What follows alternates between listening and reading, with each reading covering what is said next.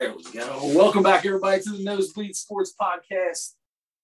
I'm Chris Witt, and with me, as always, is Mr. Adam Schmidt. Adam, how are you today, sir? Fantastic. How about yourself? If I was any better, I would be our guest. And if you are on YouTube, you already see him taking up the whole screen because that's what he deserves. Uh, kind of looks like he's in a hostage video, but that's all right because we're going to get him out. As soon as this interview's over, Mr. Bobby Nightingale Jr., Reds beat writer for the Cincinnati Enquirer USA Today. How are you, sir? Doing well, yeah. As you mentioned, hostage video after a 100 loss season, you know, feel a little constrained, a little trapped in. So I got to tell you, bud, this 100 losses in a year, how hard is it to start this off before we get too deep into the how the family's doing and all that stuff? How hard is it to write a story every day for a team that loses 100 games? See, it wasn't it wasn't too hard just because it felt like like 3 and 22 it's never really been done before. You know, it's only been done by three teams in like the last 30 years the way they finished. I, I think they were six and twenty to finish. That was hard to watch. That was three and twenty-two was worse baseball. Like they went a week without a lead. Um, the end of the season was at least closer games, but the talent level was so much worse. Um, that, that you you could tell it was kind of dragging on at the end when it was just like, okay, this it's kind of the slow march to 100. Everybody was done. Every single person on that team seemed like they just I mean, I'm outside of maybe Hunter Greene, who his last start he looked good. Lodolo really didn't finish off too terrible, but we can we'll talk about all that all that in a little bit. It felt like they averaged like a half a run a game those last 26. I don't think they scored more than three runs in a game in the last 10 games, did they? Yeah, it was three runs. I think three runs maximum in the last two weeks. Um, and it, to me, like if you don't score, you're always going to look flat and that team couldn't score and it looked very flat. And I mean, they were trying. It was just the talent level was after they traded away all those guys. It was like it finally caught up to them. All the injuries. It was just so many, so many guys asked to do so much more than they probably should have been. In the beginning of the year, I was joking around with some people saying, you know, we've got a a uh, a, a a team that's like they're not quite AAA team, but they're not quite a major league team, somewhere between. By the end of the year, we had a team that wasn't quite a double A team, but maybe not even quite a triple A team. So that that makes things difficult for any for any for any franchise. So doesn't look like it's going to get any better, but we'll find out. Bobby, you're off now. You've had almost a week off. What have you done with your first week? It's still been kind of busy, and it usually is throughout October. Like the day after the season, talked to GM Nick Krall um, and it's been writing like almost a story a day. I mean, it's completely different than in the season when you're writing writing multiple stories. Um, so it's a, it's a you're unwinding that way, but it's still like there's still news to write. There's still kind of things to wrap a bow on. Like tomorrow there'll be a story up on Derek Johnson, the pitching coach, on all of the uh, starting pitchers. You know, Hunter Greene, Nick Lodolo, Graham Ashcraft, and there's still you know minor league stuff I haven't got into um, a, a, lot of stories like that that I've been working on for a while. It's just kind of you had to wait till the end of the season to to publish them. Nice, that's awesome. Uh, looking forward to those because I, I, I read the, the one with Nick Krall uh, the other day, and uh, what was his? He had one word that he used over and over again. I, I had it written out here. Uh, un, not undesirable. To, to talked about the whole year yeah, see, now I'm not going to have it. I, I had myself all ready to pull this up. Unacceptable. Unacceptable. Yep. I'd say 100 losses is unacceptable. He says he their goal every year is to make the playoffs and win a World Series. Obviously, this team and next year's team is not going to do that. Uh, we still got another year of Votto's contract. We still have another year of Moustakas' contract.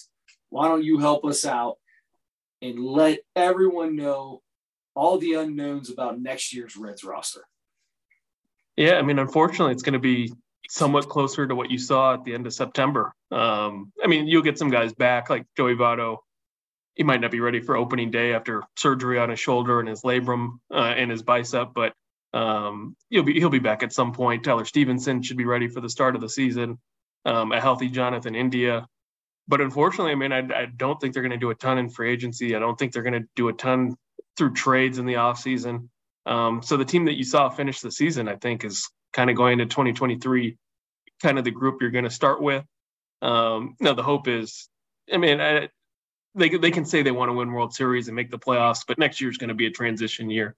Um, I mean, to me, success is if Elly De La Cruz is in the big leagues and having success next year, if Jose Barrero's having success, if Matt McLain's having success, some of these top prospects are finally contributing and up. Um, you know, it, it'll look a lot better than it did at the end of the season. And obviously, you need those three starting pitchers that pitched well at the end of the season to kind of carry that into 2023 too.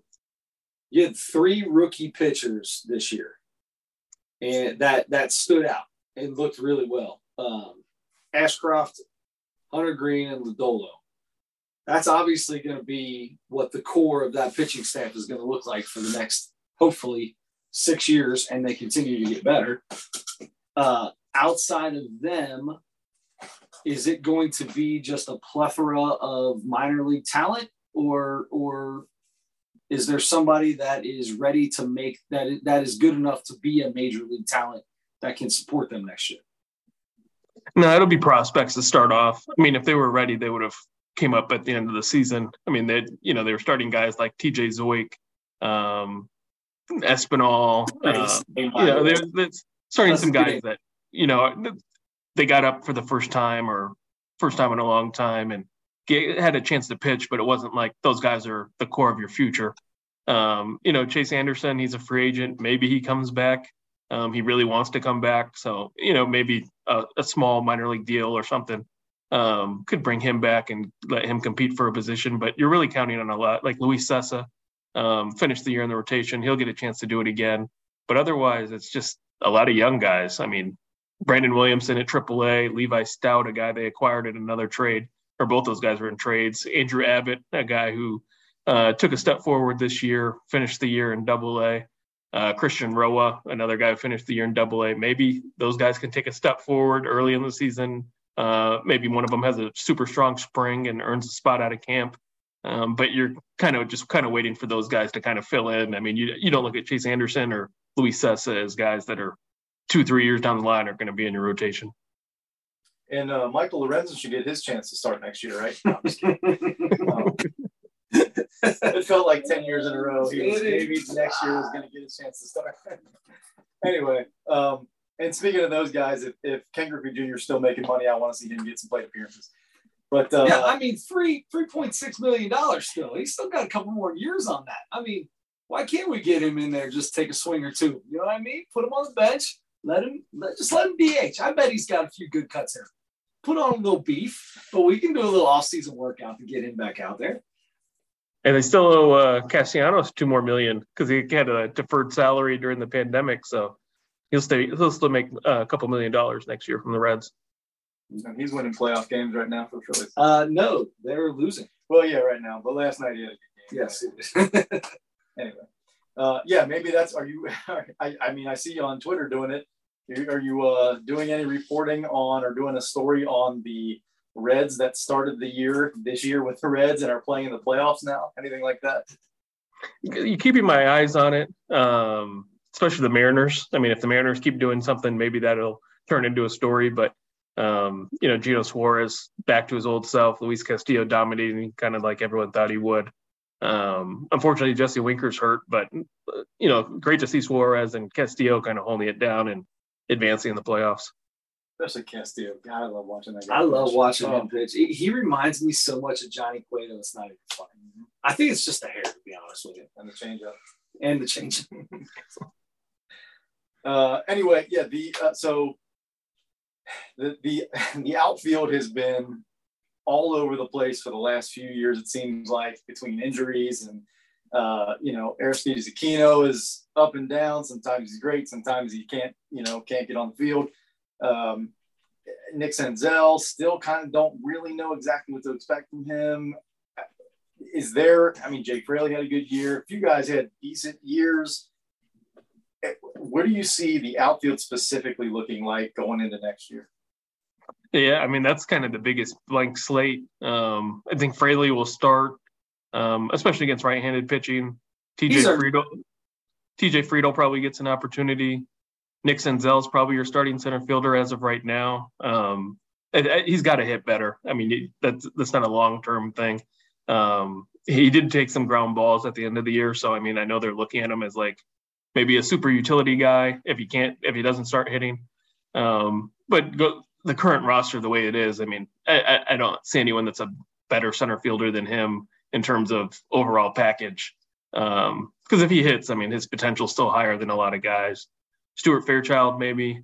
Um, Aquino, as you mentioned, I mean, he's up and down. I, I don't know if he'll survive the offseason. Um, I, I, I could see him being kind of a offseason casualty. Just he, he hasn't hit. They gave they gave him a lot of playing time at the end. You know, he he had stretches, but it wasn't consistent at all. It, it, he just, I mean, he did what he's done. It's exactly why they released him before, but they had room to, to give him another chance, so he got another chance. But I mean, it was just a whole lot more of the same, in my opinion, of him. I mean, I gotta admit though, this has been the least amount of Reds baseball I've ever watched in my life this year, which is that's. I mean, I, it was hard to watch a lot of baseball. I listened to a lot. I had it on the radio in the background, but I didn't. I didn't have it on the TV nearly nearly as much as I normally. Yeah, are you? I mean, I you probably can't say this, but are you in September? Are you dreading going into the ballpark every day? It's like anybody else's job, right? I mean, we there are days we dread going in. I feel like that's okay. I mean, it's it can be tough to go into the same thing and watch them lose, but at least he gets to go and see really good players for the other team play on a daily basis. I mean, they were still like like the starting pitching was still good at the end. Um, like even Chase Anderson had a good September. It was just they couldn't hit, and I think that was the part where it was just like, especially when they got to the bottom of the order, when it was like Barrero, Chuckie Robinson, Austin Romine, whatever backup catcher you want. Michael Siani struggled for a while. Spencer Steer struggled for a while. So then it was like five, six, seven, eight, nine. It was just like okay, there's. It, it felt like pitchers hitting. It like it was almost like okay, if they get a hit, that's a that's a good thing. Like you, you weren't expecting hits. Um, and, and that, that was kind of the unfortunate thing. If Barrero, tell me if I'm wrong, but from the little I watched of this kid all year, especially at the end of the year, they can just figure out a way. I mean, it could be like a Aquino. He can only hit a fastball. But if you can figure out a way to get that kid to recognize and stay in on a on an off-speed pitch, that kid could be really good. But then again, you could say the same thing about Aquino. If Aquino could hit anything off speed, he'd be amazing. I feel like everybody figured him out after his first week, and it was the it was just the end for him. And I felt bad for him because he probably didn't need to be in the majors at that point, but there was nowhere else for him to go. I mean, might as well. Everybody else is there. What, what, how many guys? I don't even know what my question is with that. I just, it's so frustrating to watch a kid that has that much talent that probably shouldn't be at that level yet. I guess this is my question. Is it hurting some of these kids by getting pushed up into the major leagues too early? And maybe maybe bringing their confidence down and things like that. Could this possibly be hurting some of these guys? I mean, I'm sure it could be a factor. You know, every guy wants to be in the majors, though. Um, and it, it, I, I, think Barrero and Aquino are two different guys. Like Aquino came out of nowhere. Um, well, I mean, I'm just saying, comparing the way they hit the fastball and cannot hit a breaking. Yeah, I mean, but Barrero hit 300 in AAA last year. Um, he was their minor league player of the year in 2021. So it wasn't like this has always been a thing where I feel like Aquino, it's like, okay, he's that's the one weakness he's had since he came up is he can't hit that pitch. Barrero was hitting last year. Now I don't know if he was just hitting only fastballs in the minor leagues, but to hit 300 in the minor leagues, I'd assume you have to hit some sliders and he wasn't striking out as much as he was. Um, but he's also 24 years old. I, I, I think that gets forgotten a lot. Um, it'll be a big spring for him next year. I mean, Elly De La Cruz will be in camp. Matt McLain will be in camp. Noelvi Marte, another top prospect and shortstop, will be in camp. So it's like he's going to be in camp with all these shortstops that are younger than him or the same age and being like, okay, if you don't play better, these guys are coming for your spot. And I, so I, I'll be curious to see how he comes out in spring just because that'll be the big internal challenge. I mean, if he struggles in the spring, he might have to become center fielder. He might have to change positions. Um, because if I guarantee one of those shortstops is going to shine in spring next year, it's just a matter of who. I'd love to see it. I, would love to see a couple of these guys really shine, really shine, and give give give us an opportunity to root for these guys. I mean, I'd be happy with 70 wins. You know what I mean? At this point in time next year, let's just get a little better. But there's there's a lot of good prospects. We'll keep the glass half full. A lot of good prospects. Two years from now, uh, a guy like Kyle Farmer, I believe that would be his last year of arbitration, or maybe he would be in free agency at that point in time. I don't know exactly how it works. Let's say two years from now, the Reds start getting a little better. Is he a casualty of this team, or as a, as a fan favorite as he's become, does he do they figure out a way to keep that dude around for a while? Probably depends on what the roster is. I mean, if you're asking him to play shortstop, which he was for the first half of the season, Hopefully. you're willing to pay, you know, five million plus dollars for that. If you're asking him to be a utility player with a lot of young guys around him, yeah, you could probably find another bench guy that's cheaper and can do some of the things he does. Um, so I, I, think that probably plays the biggest part into it. Um, obviously they love having him. Team leader, good shortstop, um, good clubhouse presence. But um, you know, at, at, some point it'll be about production in terms of does he fit with this group or not. And he can play third. I mean, he he Moustakas isn't going. I mean, they already showed that they don't care if Moustakas is making sixteen million dollars a year or not. They don't. He's not going to play. So it's going to be awkward next year. Hopefully, he steps up in spring training and and you know, really works on whatever he needs to work on and becomes a little bit better. But I mean, I, I, why can't Farmer be a third baseman of the future for this team? I mean, could be. I mean, I, I, I don't know, third baseman of the future, just because I think he's 32, 31 or 32 right now. So you're looking at 30, 34, you know, in a, a couple years when other guys around him are going to be 24, 25. Um, so I mean, I, mean, he, he, I could there's certainly like the third baseman in the next few years. I just don't know long term. Like he's not going to be around as long as Jonathan India, Tyler Stephenson, those guys. Jose Burrow will be the third baseman by then. Burrow, yeah. So uh, speaking of Tyler Stephenson, uh, with all the injuries and, and everything that this poor kid has had to endure over the last couple years, is he the first baseman of the future for this team? I still like him at catcher. Um, he's a great catcher. He's a great. He really developed as a catcher over the last two years. But with the injuries that keep coming up, can, can they keep him back there? See, I, I, think they're all freak injuries though. Like it wasn't like I, if he has more concussions, that's the one thing that would make me okay. Another concussion, move him to first base. But a broken collarbone on a foul ball, that's bad luck. A broken finger on a foul ball or broken thumb, I think he had bad luck. Um, the concussion he had came from Luke Voit running into him. Um, you know, it wasn't like he got hit by a foul ball and that um, gave him a concussion. So I, I, I, still feel like there's still something there. I mean, if he if as him at catcher, he's probably one top five hitting catchers in baseball. Um, if he played a full season, if he was healthy, um, did what he did, does what he does in the lineup right now, you move him to first base, he doesn't hit for a ton of power. I mean, he's talking about a guy who hits 15 homers a year, maybe he hits 300 at first base, but that's like Sean Casey. That's not. Sure. You're talking about a top five catcher in baseball versus Sean Casey. I mean, I, I would take the catcher. Yeah. I take Sean Casey over everybody forever. I agree with that. No, I, yeah, that, I guess that makes sense. Uh, where his productivity is, what suits better at the catcher's position. His best values at catcher as a, as a good hitter, right? Yeah, I mean, if you hit for more power, that would be, that'd be the thing that changed my mind. But like, like Joey Votto in his best seasons is hitting 30 homers. If Tyler Stephenson isn't hitting 30 homers, he's not going to get on base like Joey Votto does. Like, it, it, you're already talking about a, a guy who's lower on lower value there. Yeah.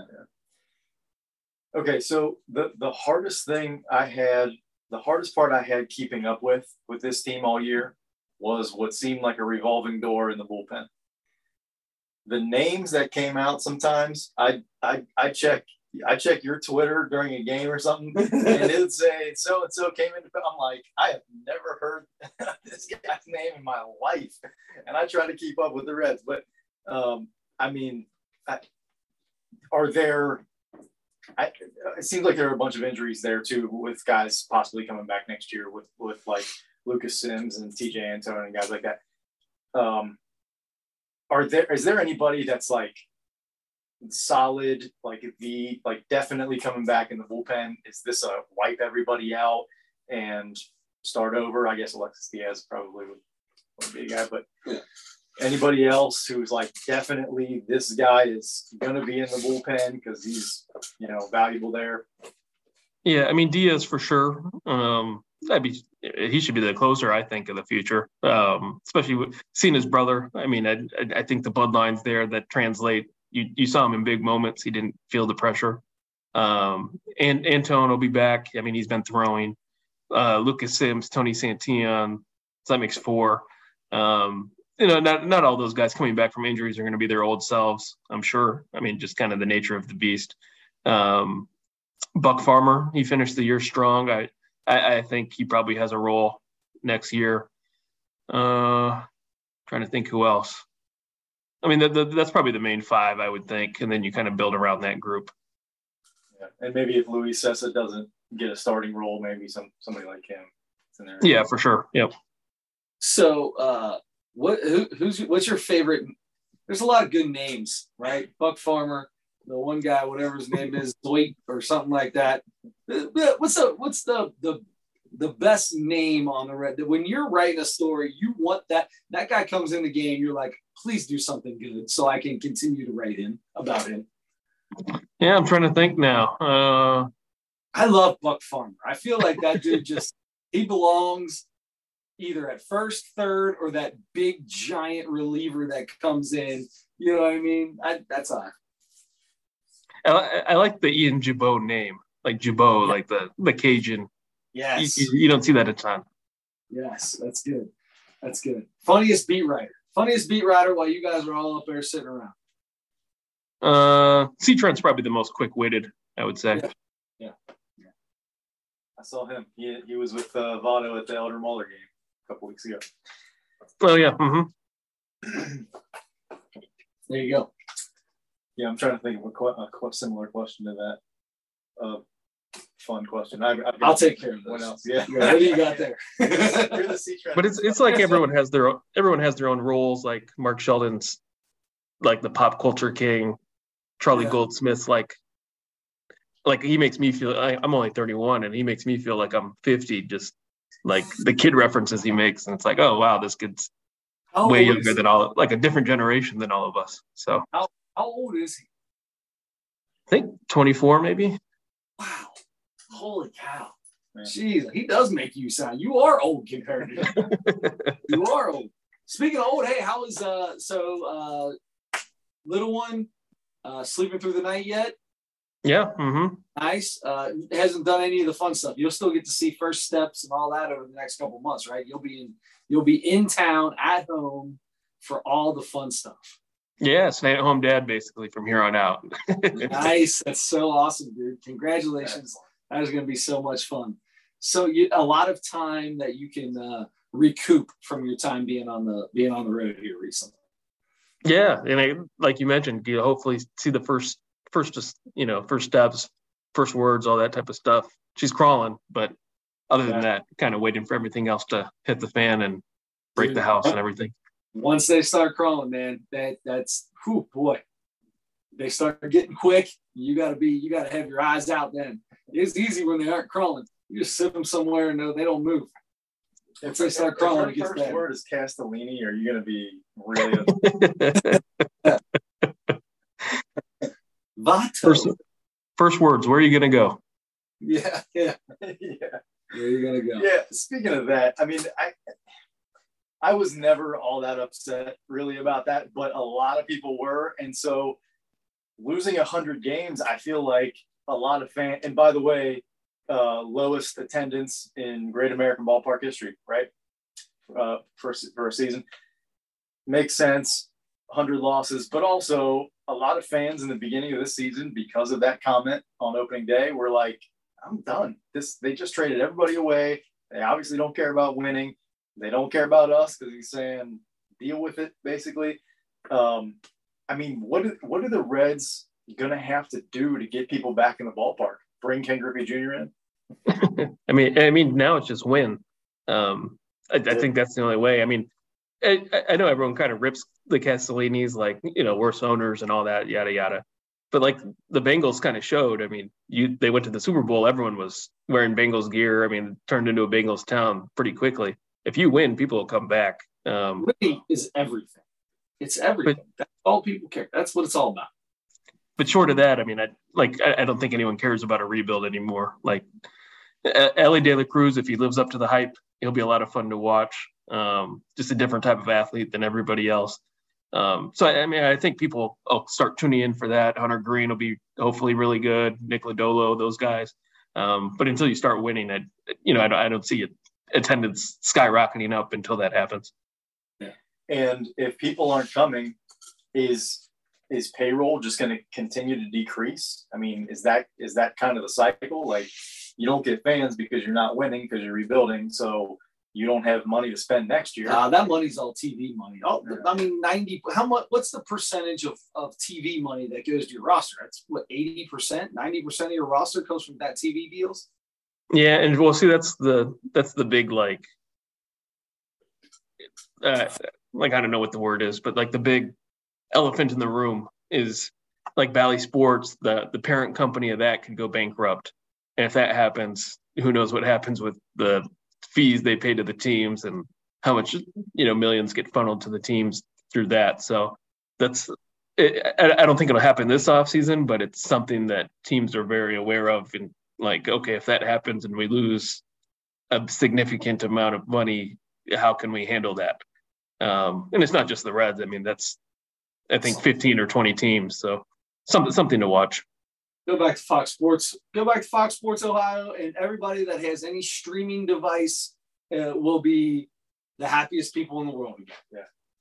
Yeah, I didn't. I didn't get to see any games at home because I did not have Bally Sports. I log into my dad's login, so yeah, that's the only and way I can get it. I think you're right about the TV stuff, but uh, isn't that what Phil Castellini was kind of talking, or Bob, or whoever's handling, making those comments about why the payroll is decreasing because of what they lost in the pandemic when there was nobody there or you know reduced seating or whatever. I mean isn't that wasn't that what they were saying? Like this is why we have to why we have to come down because fans weren't here? I mean they did. I mean they, they said they lost i think 40 or 50 million during the 2020 season and then probably less than that in 2021 but still probably a loss. And then you look at record low attendance. I'm sure that doesn't help matters. But at some point, I mean, it's on ownership to kind of break the cycle, right? I mean, um, it, when you're in a rebuild, I don't think you have to have a payroll that's 150 million. I mean, you're waiting for your prospects to come up. That's kind of the reality of it. Uh, obviously, you'd love to sign for agents, but the ultimate matter is you're building around this this group of young players. Um, at some point, you have to let them kind of take the reins. Uh, but that's the big question. I mean, when those guys are up and there are holes on the roster, will they spend? Will they sign the free agents necessary to, you know, if you need a fifth starter, will they sign a fifth starter? If you need an outfielder, will they sign a starting outfielder? Um, I, I understand fans that are skeptical because they really haven't shown um, anything different in recent years. I mean, they they went all in in 2020. The pandemic yeah. hit and they retreated immediately, and three years later, you're in another rebuild. So um, Unfortunately, I mean, that, that's just kind of the reality. That just goes to show they're they're nervous about their money, right? I mean, any small small market team, you know, when you decide to go all in, that's kind of your moment, right? You see Tampa Bay does it every few years, and and and all a lot of teams do that, right? So I I feel like 2020 they went after some key free agents. They they did what they needed to do to try to make that their year. And, you know, bad luck happened. And they lost a bunch of money the next year and all the other stuff with COVID. So I don't feel like they're not, I don't feel like I don't trust them to when it's time, spend money. I think they'll spend it when it's time. I think they're going to wait until it is like right on the fringe of being time. They're not going to do it early, but I, I don't, I don't not trust them personally. I don't think. I mean, I think the last the last time, like 2020, the rebuild wasn't going well, and it was like, okay, let's trade prospects and let's sign for agents and just trying to win that way and kind of short circuit the whole thing. And I think that's what kind of screwed them up. I mean, you look at basically the core they have. I mean, um, Hunter Greene, Nick Lodolo, Jonathan India. Those guys are still from the last rebuild. I mean, they're first round picks, top 10 picks. Um, you know, those are guys that should have been helping the 2020. You know, you keep the 2020 team there, kind of, kind of keep building off of it, and those guys come up on their own and kind of help supplement the whole thing. Instead, they tore it down. So, I mean, that's where the lack of trust is, is when you do another tear down. But, um, you know, if if you're going to stick to me, it's like you, you try to short circuit it. You try to do all these different things. If you want to do a rebuild, stick to the re- like just stick to one plan now. I think I think that's the most important thing versus keep doing. It, to me, it doesn't make sense to sign eight free agents this offseason to high salaries and then you end up losing money and then blowing it up again. I, yeah, I agree. I'm with you on that. It didn't make sense to sign the few that they signed before this past season when they. You mean Mike Minor? Yeah. Say his name. Yeah, it's exactly right. And you get rid of uh, uh, uh, who did they not sign? Was it Mahle? And then they turn around and you know could they could and they pay another guy seven million dollars, or twelve million dollars, or whatever it was, and it's like I don't, those things don't make sense to me. But that's and and so besides that, they let a couple of the assistant coaches go, and then they said David Bell safe for another year, right? Yeah. I mean, is there anything? Is did Delino DeShields not coach first base well? I mean, why why why did they let those guys go? And I mean, I have no pro. I I don't care if David Bell's here or not. This team is what it's going to be. I think. Um, but is there any? I mean, normally you lose 100 games, the manager's out, right? Uh, David, David, but but David Bell's going to be here until they turn around. Once they turn around, he's gone, and they'll hire a somebody else to coach the better team. Yeah, they're not. I mean, David. I feel like David Bell's just here because because he's just a spot to fill. What's the point of hiring somebody new when you're this bad now and you know you're going to be that bad next year? What's the point of hiring a coach now? That's my. I'm sorry. Yeah, the question was for you, not for me. I mean, I mean, the, like speaking of Delino, like he's the infield and base running coach. The infield was infield defense was terrible this year. Base running, they haven't been a good base running team. Part of that's who's on the roster, but they haven't been a good base running team for years either. Um, so I think it's just different voices trying to see what works. David Bell's in the last year of his contract coming up next year anyway. Um, and it, it's almost like, okay, you, are not going to have a great roster underneath you. Uh, you know, show if you can get the most out of these young guys, and that'll be the chance to determine whether he's the manager of the future for a while or if next year might be his last year. So um, I, I think that's what it comes down to is one, the team's going to look a lot different. I mean, you're going to have a lot of young guys. It's less about managing 31 year olds trying to win a World Series versus 24 year olds trying to get used to playing in the major leagues and having success and their first time up. So um, I, I, think not that priorities shift, but I, I, think it's a different style of coaching. 100%. Yeah, I agree with that. Speaking of infield being terrible, uh, is this a fluke year for Jonathan India? Is this that you know that that noted sophomore slump that these guys have? He, I, I think I read something you wrote. He's like the second worst defender at second base in Major League Baseball. Yeah, I mean, just not a good year for him defensively. Um, our arm isn't great and range isn't great. Um, you know, it's it's one of those. If he comes into camp next year, great shape. Um, it's not like he, he's young enough to kind of reverse that um, and improve defensively, but it's one of those concerning things. I mean, if he's keeps struggling at second base, I mean, you kind of almost have to find a different position for him, especially there's no, um, you know, less extreme shifts next year. You can only have guys on the infield dirt and two guys on each side of second base. So that's going to make range more important. It's going to make throwing more important. So you're, you're going to have to have more athletes in the infield. Um, so he's he, that's an area where he has to improve. How do you feel about uh, the the about the shift rule going into effect next year? I mean, I think you had to do it. I, in a perfect world, I think you say, okay, hitters, just figure out how to hit the opposite way and wait till it cycles through. But at some point, I mean, you, at some point, it's just it's hard to watch left-handed hitters ground out to guys in shallow right field every time. I mean, it's just at some point you have to create more action. I know pitchers I hate it, but I, I get it, but as a listen, I'm a I am one of the like baseball purist guys. I hate seven inning uh, double headers. I hate your your ding dong standing on second base just because it's extra innings. Who did not? What he did was made the last out. Congratulations, you made the last out. I'm going to reward you with putting you on second base. You get a double. And you get a run scored if you score.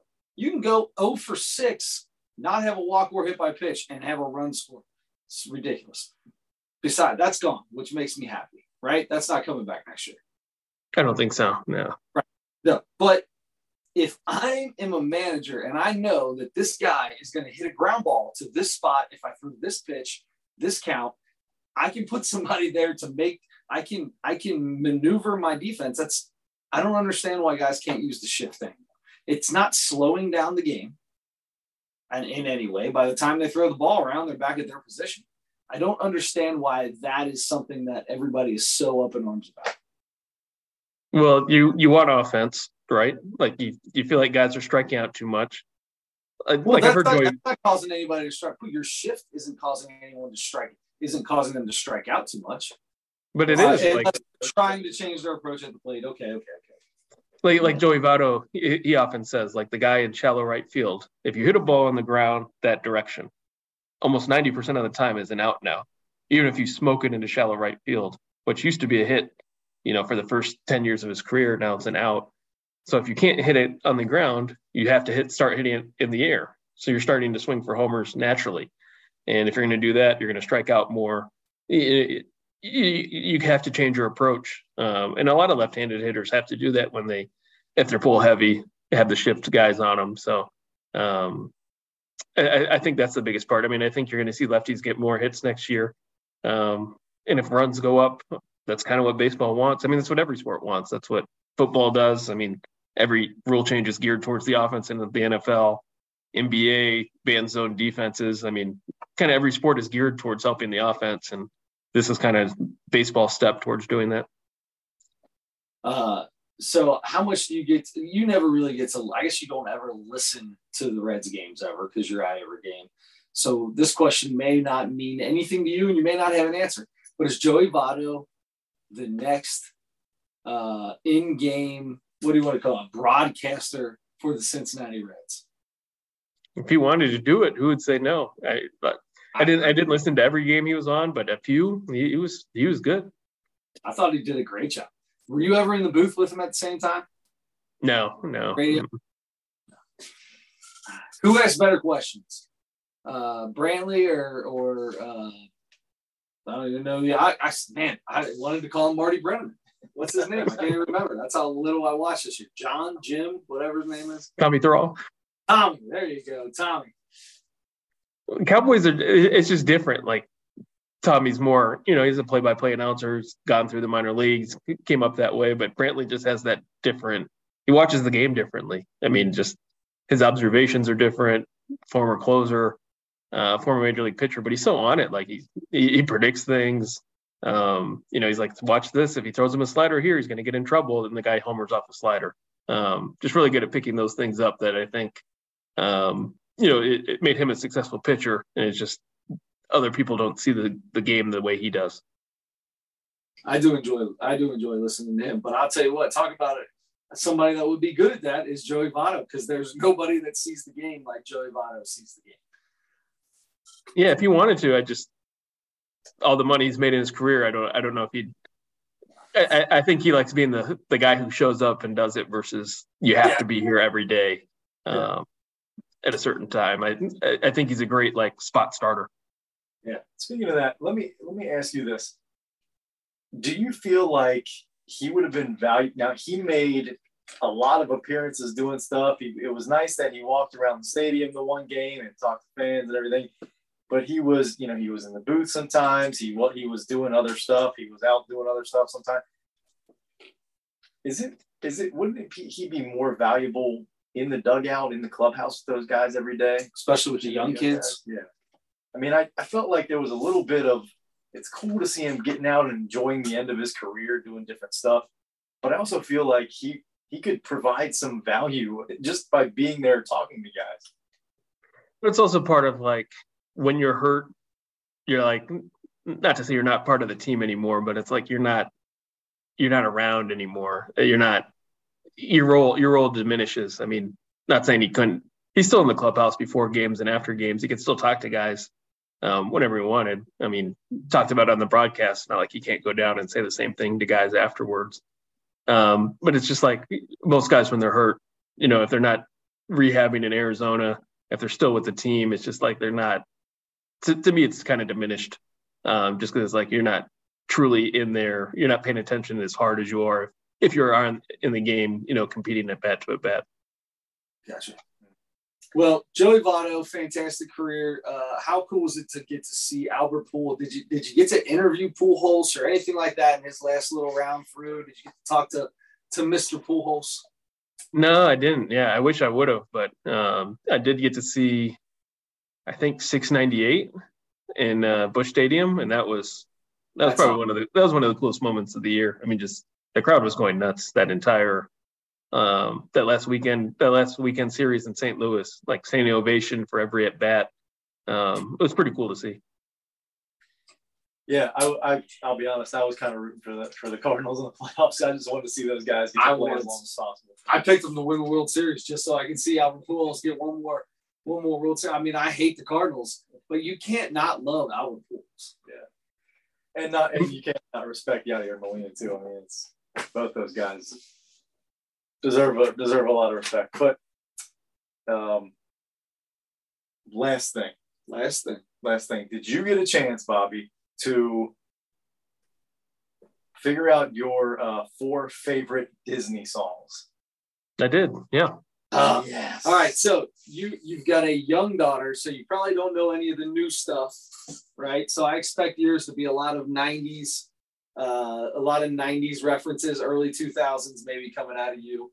Do you want to start us off, Mr. Nightengale? Oh, by the way, which we haven't said this entire time, uh, Bobby Nightengale Jr. on Twitter, right? Or is it just Nightengale? I can. What's your yeah, Twitter? Nightengale, Nightengale Jr. Yep. At Nightengale Jr. Great follow. Any every Reds fan should be following this guy. Do you have a blue check mark yet? I do. I had a Thank, Thanks for the Enquirer. Yep just just just gotta say, just gotta say, we've got we've got a couple guests that have blue check marks over here at the, at the Nosebleed Sports Podcast. That's that's my claim to fame now. the Blue Check Podcast. Yes, the Blue Check Podcast. I like that. That's gonna be good. You can only be a guest if you've got a blue check. I like that. Uh, anyway, so go ahead. So your your your your your young child probably had, you haven't started watching any Disney yet. You obviously watched some as a kid. What is your Mount Rushmore of Disney songs? So this is it's a, it's a song I've heard, but I heard the song before I saw the movie. Uh, Let It Go. Oh, nice! So you're in for the Let It Go. That's very new. That's that's uh, relatively new. I'll do uh, Circle of Life in Lion King. Um, you know the opening. You know where where uh, Simba's you know on the on the hill. Yeah. Yep, hold the baby up. Yeah. Yep. I love that. Um, a whole new world, Aladdin. Man, that's my favorite. That's my all-time favorite Disney movie. Is Aladdin. Mine too. Is it? Wow. We uh we ended up getting a second VHS of Aladdin because we watched it so much that we wore it out and we couldn't watch it. I don't know if you know what a VHS is, Bobby, or not. I'm um, not that young. Come on. This big tape. I'm just kidding. it's this big tape. big tape.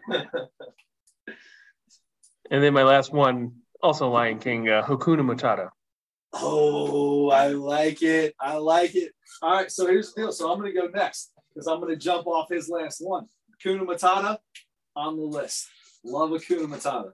Uh, my favorite song, I don't even know what it's called, but the Prince Ali song that that uh, Robin Williams sings in Aladdin, that's my number one Aladdin song. I love that song. Prince Ali, Ali. um, I knew we would get into sing. Oh, I guarantee it. Yep. What we got here? So I've got uh, Hakuna Matata. I can't even read my own handwriting. Um, okay, so then I'm going to go with uh, Moana. I don't know if you've seen the Moana. Uh, the Rock plays Maui and he sings this song, You're Welcome. And it is whenever I've got twin girls that are six years old, and they were what, three or four when that came out. Oh my gosh. So we watched it a ton, and that song would be in my head for a week afterwards. So I'm putting it on there. Gotta love The Rock. And it, now, now The Rock can sing. Is there anything that man can't do? You're welcome for the done. I bet he can't hit a curveball. Mm-hmm. I don't know. Uh, and then last but not least, I'm going old school, boys. Supercalifragilisticexpialidocious. okay.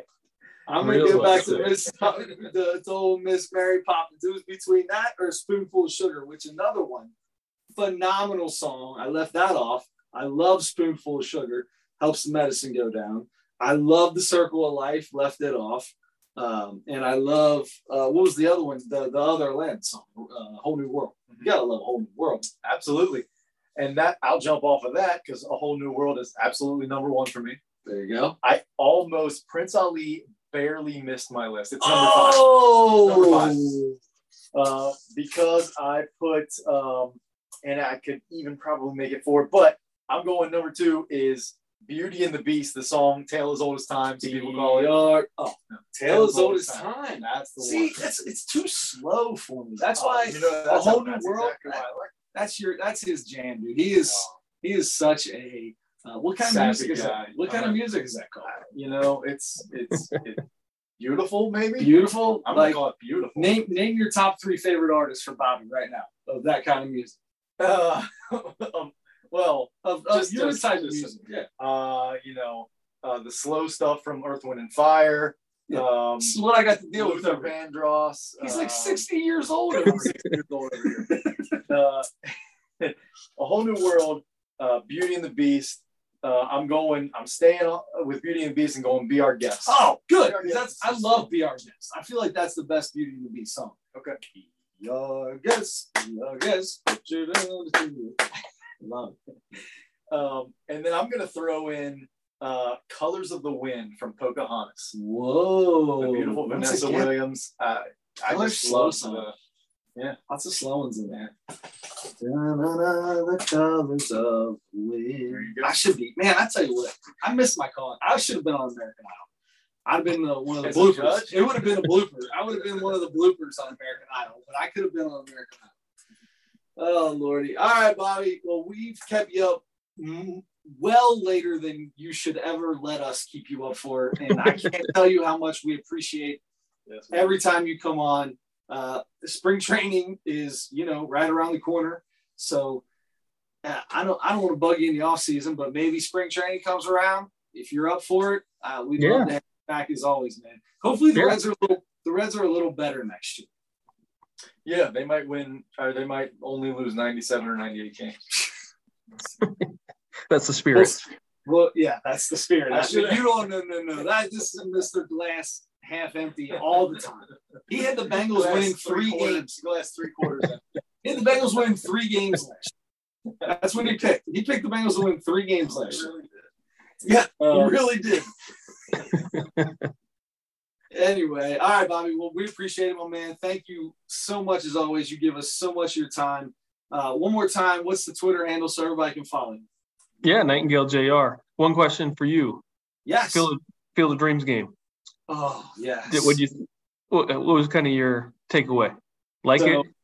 I. It, it was it was uh, it was a little more crowded than I was when I when we first got there place was packed, right? You walk in, we got up, we were pretty far up in line. We didn't have the VIP stuff, but uh made the mistake. We went straight to a line to try to get some merch. And those lines were long and they took a while and they ran out of a lot of the good stuff right away. So that was kind of a bummer.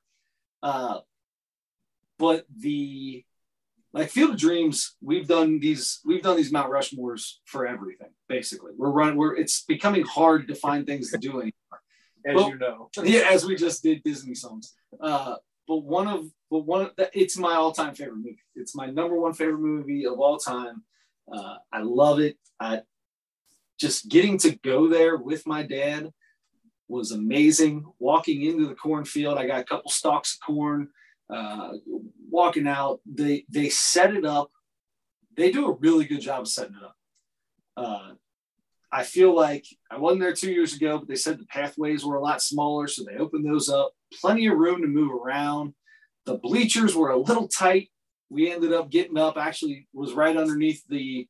Um, we had watched the last four innings from underneath the press box where you were at. I saw, I caught you. I saw you back up there, and then I caught you on your way down. I wanted to say hi to you. Uh, but the coolest part was afterwards.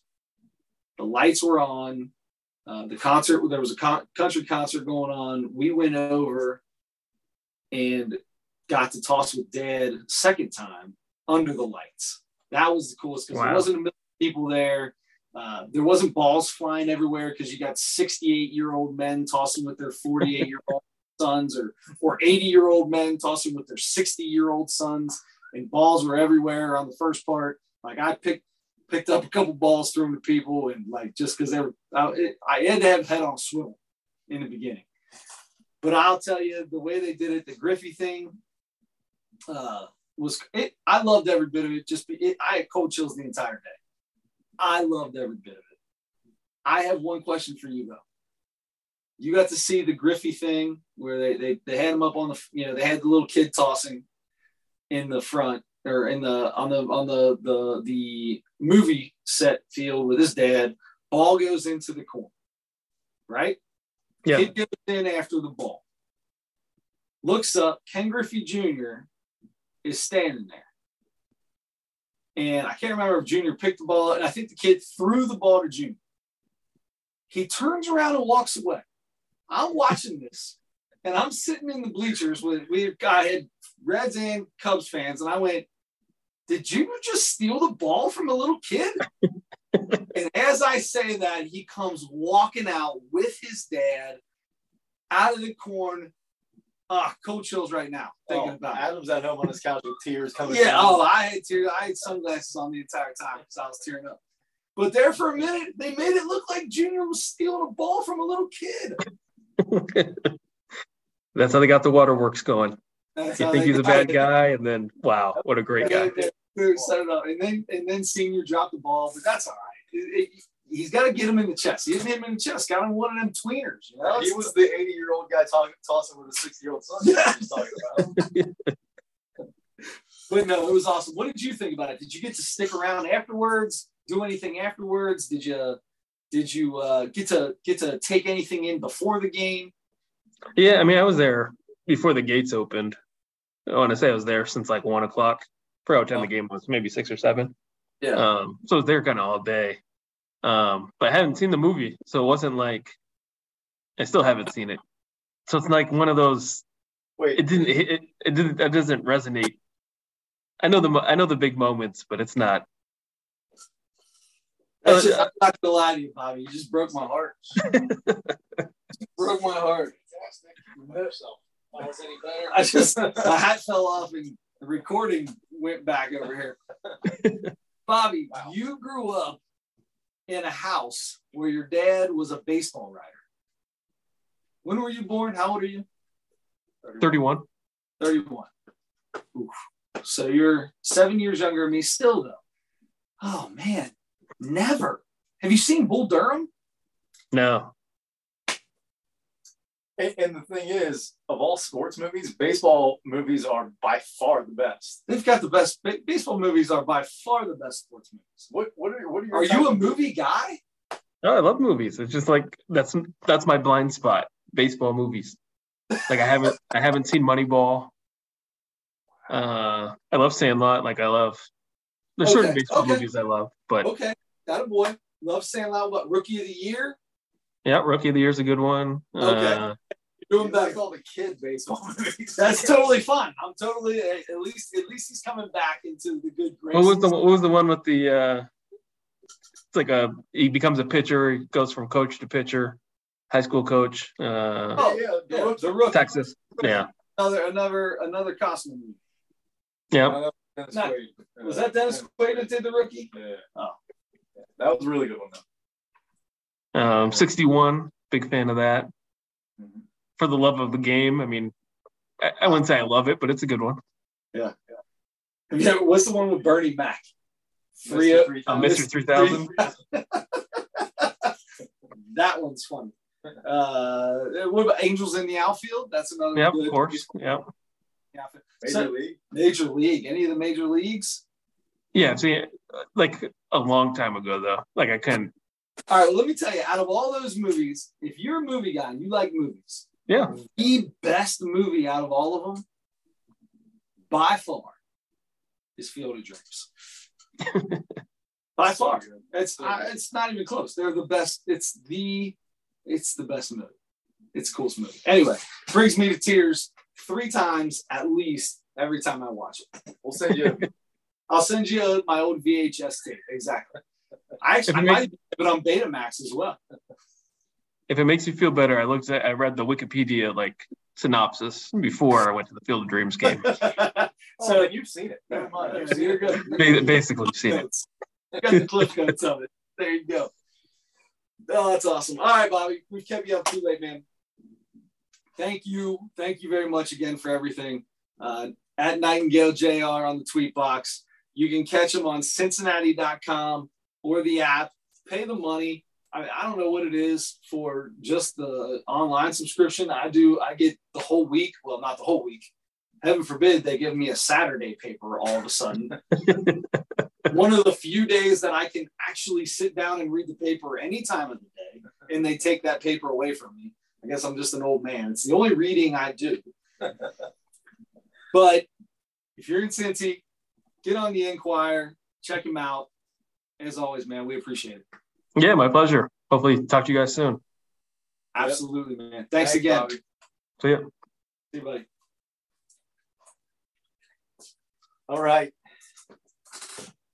Bobby Nightengale. There it is. Uh, oh yeah, we're uh, strapping in Uh, now we're ready to go for the second half. Second half. Here we go. All right, so uh, apologize if the if the audio is a little off. I've already screwed this up, and it won't have uh, and it won't have Bobby on there. So out on that, Oh, and right. hopefully that the hopefully the the um, what do we do this on Zoom? Zoom. Zoom picked our voices up clear enough. Obviously, he could hear us, so it must have worked there. But now we've got the microphones plugged back in. So you're probably turning your volume down now because it just got so much louder. I have no idea if this is even working because our uh, producer slash tech guy didn't make it in today into work. Um, No call. No call. No show. How about that? yeah, I feel like that's Huh? the uh, third time in a row. Uh, 200, 200th time. How, what are we on now? Two thirteen. 213 213 it's a little more than that but we're just going to make that the official number because the old the original stuff that we did there for a while we'll just call that um, a wash This is number two fourteen. Number 214 first off i'd like to say adam schmidt congratulations on 213 200 and this is two, and a half. 213 successful podcasts And the the the jury's still out on this one. Yes, jury's still out on this one, so we'll find out. I mean, Bobby was on it, so it's going to be great. I'm interested to hear what's it going took it took 213 for this microphone to fall off. did it just? Did your mic just fall off? Just sliding off. That's all right. Here, I'll I'll fix that. You get us into the next segment. All right. So we are good. Thank you again to Bobby. Uh, love having him on. We are going to jump into. We're going to do two segments at one time to save some time here, and uh, but it's still going to be just as much fun as we always have, and that is the Reese's segment where we taste a Reese's product and rate it and talk about it. And pretty soon, the folks at Reese's are going to be sending us all of their products I would assume, uh, so that we can get the rest of them. we I mean, may already be done with all their products. Can I can I tell you this? Been uh, traveling the last couple days throughout the country. Uh, actually, just through two states, uh, three states actually: Ohio, Kentucky, and West Virginia. Uh, and many gas stations on my way through. Stop at a lot of places because I like to get out and stretch the old legs, buy water, do whatever. My all-time favorite Reese's is the Outrageous Bar. Mhm. Can't find it anywhere. I'm telling you, The think, Nutrageous everywhere. I don't even know if we've had that on the show yet. Outrageous, nowhere to be found. that's crazy. Uh, but I, I think, I mean, there are some things that are like more regional. I'll bet there are Reese's products in other parts of the country that we haven't even seen yet. I'm so excited for that. Uh, and I'm gonna drive. I mean, I mean, I'll drive to I'll drive to South Dakota. I'll drive to North Dakota. I'll drive to Wyoming. I'll drive wherever I need to to pick these things up. I'll drive to Hawaii. I I'll drive to uh, China. I'll drive to Australia. I'll drive I think that's as far as it gets, isn't it? to Isn't that on the complete exact opposite side of the world as us? maybe yeah. I'll drive to I mean, the toilets flush the opposite way. yeah. I'll drive to Antarctica. And and then I'll, and then I'll shoot over to Alaska. Good for you. You win. Uh no, I think you went farther actually. But uh anyway, our Reese's this week. Let's do it. I'm very excited because I already have an idea about what I'm gonna rate this thing because I've had 10 Yes! zillion I'm so glad you did this because this is what I was going to do. the Reese's pumpkin. Love the pumpkin. I've already had about 15 of these already. I can I- tell you exactly what it is right now. I can tell you what too. this is. So the Reese's pumpkin, uh, and this is the the chocolate with the peanut butter inside in the shape of a pumpkin, uh, with a little bit out for the pumpkin face.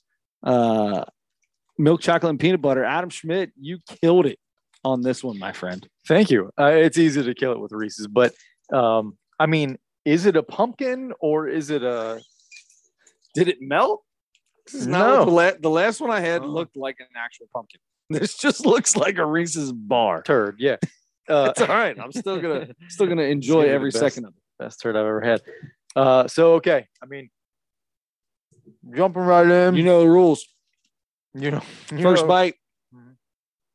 First impression. What's So, your first impression? Me? Oh, yeah. you? Me? You. You? Me? Um, the ratio we usually talk about the ratio of peanut butter to chocolate, chocolate to peanut butter, is uh big cup esque in this. Not exactly the same, but it's there's more peanut butter in this than the regular r- peanut butter cup. Mm-hmm. And to me, that and then there's no other frills besides that. There's no peanuts. There's no caramel. There's no any any of the other stuff. Nope. It's it's the classic chocolate and peanut butter, and there's more peanut butter than normal in this thing. And for that, this is a uh, nine point nine. Nine eight. I'm going nine eight just because I think I gave the outrageous bar a ten, and I gave the the big couple of Reese's a nine nine. So I'm just putting this a touch under it. Nine eight doesn't get any better. You know my favorite part about like Christmas, uh, Christmas Reese's or uh, Halloween Re- Reese's or Easter Reese's is they're fresh, and when you go to the store, they're always like they just they're a little fresher like the the chocolate's a little better the the peanut butter is just a little mushier it's oh my god. they're seasonal. They're gonna make them per season. so good Now, sometimes you can find the, you might find the Reese's egg year round now, I feel like, but similar to this, similar to the pumpkin. and there's really nothing better. well done on that well done on that my friend I thank you. All right. So that was quick. We can jump now into NFL picks. Chris, last week was week five. And for the um, for the second week in a row, Mhm. you were two and one. yeah baby. Daddy's on a roll. What did i tell you too? What i what did i say on this podcast about dallas? Take dallas on the money line. I don't care how many points they're getting. I said it last week. Take dallas on the money line. They dub they dub up on the rams. I'm just telling you i was feeling good. They play- feeling fantastic. I think they play another tough team this week again, so we'll see if you go uh, with them again. Now, you went two and one last week. I, however, went 3 0 zero and three. That brings my record on the year to two and ten. Adam Schmidt once again absolutely killing the pick'ems. Am I over 500 now? You're at five and seven now. I'm five and so I haven't made it to 500. So I've got I've got to go. I need a three bagger. Well, I need a three bagger just to catch you. I'll be eight and seven And if I get a- a three bagger. Yeah. Uh, so, but you're trending in the right direction, and I am, uh, I am a pathetic pile of, uh, you know, horse biscuits. There you go. I've never had horse biscuits. Adam, Oh, let's so go. Put a little butter on them and put it. Yeah. All right, week six, week Let's six. go into week six. Let's make the picks. Adam, you start us off. Okay. It's week six. You're behind. You're currently three games behind um, this week. What what and this is coming off the ESPN app um, on Wednesday before the games because we record on Wednesday. No rhyme or reason why we do it, but that's what that's just the first thing that pops up. Uh, that's first that's the first way we did it a few years ago, and that's how we're gonna continue. Adam Schmidt, what are your picks? San Francisco 49ers are a five and a half point favorite at Atlanta. I'm going to go ahead. I think the I think the Niners are good. Um, I'm going to go ahead and pick the Niners. Not On the going with the road the road dog on that one, huh? Um, no, they are a road favorite. It's in Atlanta. Or the home dog. Sorry, home, Home- dog. Home right, dog's home what I meant to say. Yeah. So going 49ers there. Minnesota is a three and a half point favorite in Miami. Miami is now starting their rookie third string quarterback because Teddy Bridgewater is now out as well. Uh, I think uh, I, I got Minnesota. I got Minnesota uh, beating them by probably 60 or 70. Arizona is a three point favorite at Seattle. I'm taking this is where I'm taking the home dog. I'm going to take Seattle in that game. Gotcha. Um, All right, I as- like as it. a three point. Geno, huh? Big Geno fan. Yeah, yeah, huge Geno fan. Yeah, let's go, Geno Smith.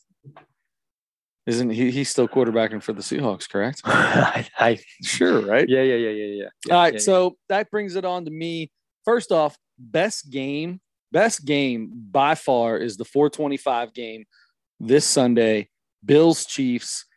Both teams four and one. Both teams playing great football. Uh, actually, did the Chiefs lost last week, didn't they? When did they lose their? When did they lose their first game? No, they won because Travis Kelce scored four touchdowns. Oh, that was yeah, that's right. That Monday night. Which we'll talk about. They won 30 to 29. Travis Kelce had a killer game, and Davante Adams tried to kill a cameraman as he left. Um, so we may talk about that later. Maybe not. We'll find out how this goes. I, on the other hand, have to pick three games going into this. So uh, the you know what? I'm going into that. We're we're in we're in Kansas City for that game. Buffalo minus two and a half. I am going to take the home dog. I am taking Kansas City plus two and a half. I feel like a field goal to win by one is uh, what the Bills are going to end up doing, and the Bills are going to win this game by one. But I'm going to take the Chiefs plus the two and a half. Cowboys, Eagles. You got the, uh, if I'm not mistaken, the last undefeated team in football in the Philadelphia Eagles and Jalen Hurts at home against a Cowboys team who may have the best defense I've ever seen. Uh, maybe not ever seen. That's a total lie. But Michael Parsons is insane. Uh, and and this Rush kid or whatever his name is, I'm not gonna I'm not gonna mess with that game. Uh, just talk about it for a second. But we do have the Rams and Panthers. The Rams have looked not up to par. Mhm. They're at home now. I take. I, I'm not a big fan of double digit spreads, but let's go. I mean, the Panthers are that bad. So Rams minus ten. Let's let's jump on that bad boy. Wow. Um, and you don't like that game? I got a No, wow out I'm, of you. no, I'm just saying the uh, 10 point spread is Oh yeah, yeah, it's quite a bit. Uh, how about Saints Bengals? I mean, one and a half points for the for the Bengals in in New Orleans. I guess at this point in time, we don't we're not hundred percent sure if Jameis Winston will be back or if Andy Dalton will be at the helm. Um, and to be honest, I don't know if either of those are good or bad. Um, I got to find the one of my thousand teams that have Jameis Winston on it. well. Andy Dalton is fine. We know that, right? Yeah, He's except for he's fine. Right. he's We, fine. we know that. And but if Andy Dalton is the quarterback, then get Taysom Hill because he'll score six touchdowns like he just did last time. Uh, limited in practice today, so he was practicing. Jameis was practicing. Uh, could change things. The Saints are not a bad team. This is going to be a tough game for our Cincinnati Bengals. Uh, I, you know, I'm not a big fan of doing Bengals games when we take these, when we do these picks. So uh, let's keep it moving and keep it rocking and keep it rolling. Chargers, Broncos. Let's jump on this game. Chargers minus four and a half against the Broncos. Uh, Justin Herbert hasn't been exactly himself this year, but I'm going to take the home team in this one as well. I think the Broncos are pretty bad. Russell Westbrook does usually find a way to stay in games. Um, but I'm going to go Chargers. I think they win by five, and I cover by a half a point. Did you say the spread was five and a half? Four and a half. Four and a half. Chargers minus four and a half. We're going to go. Uh, I took the Rams minus 10. Shoo. And then I took, uh, and then I took the Chiefs plus two and a half. That's right. All right.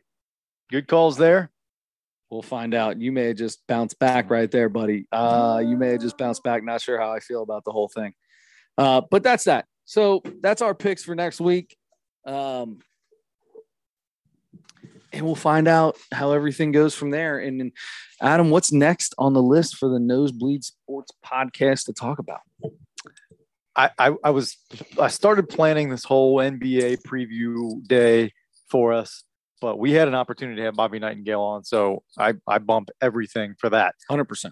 Um, we will talk. So opening night will be the night before we record our next podcast, most likely. So uh, it'll still be it'll be a day into the season. So we we will talk plenty of NBA next week. There'll be a lot of teams that will have one win that'll that'll really sway how I feel about the season. Uh, yeah, uh, Lakers play that first night, so we'll see how you feel about them. Um, I'm, I'm, I'm so sorry to interrupt you, but mm-hmm. before we get into what we're about to talk about, Yeah. Uh, because once we get into it, everybody will know what I think. When you watched, when you watched on the Netflix Nick Kroll, which was our comedy special, which will be out later on after this. When it popped up afterwards, did it tell? When did you watch it? Was it yesterday? Yes, did it did it say anything did anything strike pique your interest uh that popped up for the afterwards things the pre like the three previews. that Yeah. it does. Um, trying to think of what they were. Oh yeah, yeah, yeah. Redeem Team was the first one. me and parker watched redeem team probably shouldn't have watched it with parker a lot of f-bombs but i really wanted him to understand like i still don't know if it worked he's poor guy's you know he's only in fourth grade but i really wanted him to understand what kind of work it takes and like how how like when you put that much work in and how how how the the how losing and then coming back and and and and finally breaking through like i wanted him to feel all that. So we watched it today. I was I I'm- watched it today. did you watch it today too? i watched it today and i was it was awesome i thought it was great it. Coach K is awesome. I never realized Coach K dropped as many F bombs as he does. Yeah. It's every other word out of that man's mouth is an. F bomb when he's talking to the team. Every other word. and I was disappointed because it's not like like if, if somebody gets really upset about something and drops F bomb, like okay, His were pointless. pointless. I'm like all the time when I hear people talk, I'm like, you don't. Why are you saying? You don't need that many. Like I'll drop an F bomb here and there, and it happens. I mean, But this dude was like, it was like he was purposely trying to throw some F bombs in there like he wanted to be cool or something. I Yeah. guess I don't know, but to relate. J, JJ Redick has, you know, he, he has his podcast and he said a few, times he's he uh he talked about one specific story where he he Coach K was really mad at them in practice one day or something and uh he told everybody to get uh, get the f out of his face or get uh, something about something about I don't know f Yeah. called him f faces or something Yeah. I, I forget what it was but he he's told that story a bunch of times uh but yeah I, I you actually got to hear it from the man's mouth. hundred percent. But it was really cool. You know, the coolest part was we're sitting there and we're watching it, and then uh, it was 2007 when Kobe came in. Yeah. and uh, Kobe's talking on the day they they're interviewing Kobe about this stuff, right? Like all these interviews with Carmelo, you can tell are brand new. They're very fresh. Uh, just happened within probably within the last year. And and Dwyane Wade and LeBron James and uh, Carlos Boozer, who randomly was outside like chilling in Miami, it looked like or something, which is a total Carlos Boozer move. Anyway, His son is one of the best high school basketball players in the country, by the way. nice. So uh that being said, uh, Kobe comes on and Parker's sitting there and he goes, "Oh my god!" and he smiles and I was like, "What?" and he's like, "For like a second, I fr- I thought Kobe wasn't dead." oh, And then uh, Yeah. when when they come down with the little girl, and he goes, "Man, how old do you think she was? Like she was like twelve when she died." But I oh, I don't think that was Gigi though, right? I Gigi think it was his the, oldest. Yeah. Well, the oldest is walking. Gigi was the Oh. youngest, right? No, she's the If she- second oldest, I think. If she's the middle child, then it was Gigi. She was holding that because it was Yeah, they, she. They had one bigger one than they only he only had two at the time, I think. So so then that was Gigi. It looked like her, but I don't know. You know, kids look Yeah. alike. Yeah. So that was really cool, and and Parker knew that that's who that was too, and like, you know, so there's that. I feel like uh, it's there, but man, I really loved. Like eh, I loved it. I thought it was awesome. Yeah, I, I loved all the Kobe stuff, especially when they were talking about the guys were talking about how how much he was like he didn't have. I think it was Bill Plaschke was saying like we laughed when he said something about his NBA friends because everybody knows he doesn't, have, friends. And that's so because you think about Kobe, like well, well the the la- latest we know of Kobe, right?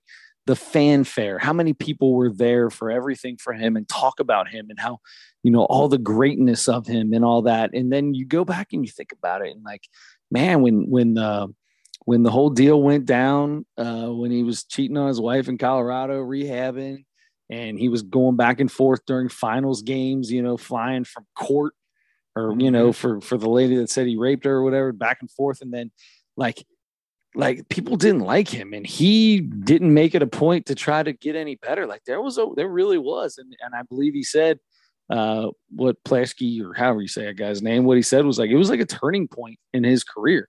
Like you, nobody knew which way this this story was going to go at the time. And this really was the beginning of that next Kobe where where you got to see that LeBron Kobe because I remember when that was going on all afterwards they would always show the stuff about LeBron digging on how old he was. They were always like it was always LeBron making fun of how old Kobe was all the time on that trip and when they were out there at the Olympics and I just remember that being a big thing. So Yeah. So it's so cool to see him in a different, you know, that that's what is, is that what changed? Is that where things started getting different? I mean, he, he was never different. I mean, he still was As far as Kobe. Yeah, I, I don't know about some people never liked him at all. Some like I didn't like him early in his career, loved him by the end of his career.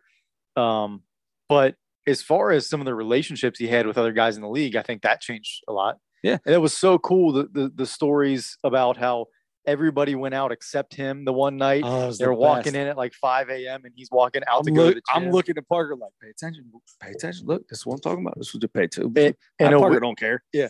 he's not paying attention to that. he's the only one leaving at five o'clock in the morning, whatever, to go to the gym. yeah. They all get back at 5 6 o'clock in the morning and they see Kobe in the in the elevator and he's going to go work out. And a week later, everybody's going How out cool there is at five o'clock in the morning. Well, except. Carmelo. Carmelo straight said, "Look, man, that's way too early, man. I, I, I, I mean, I got down there, but it wasn't 4:30 in the morning. It was like six. Yeah.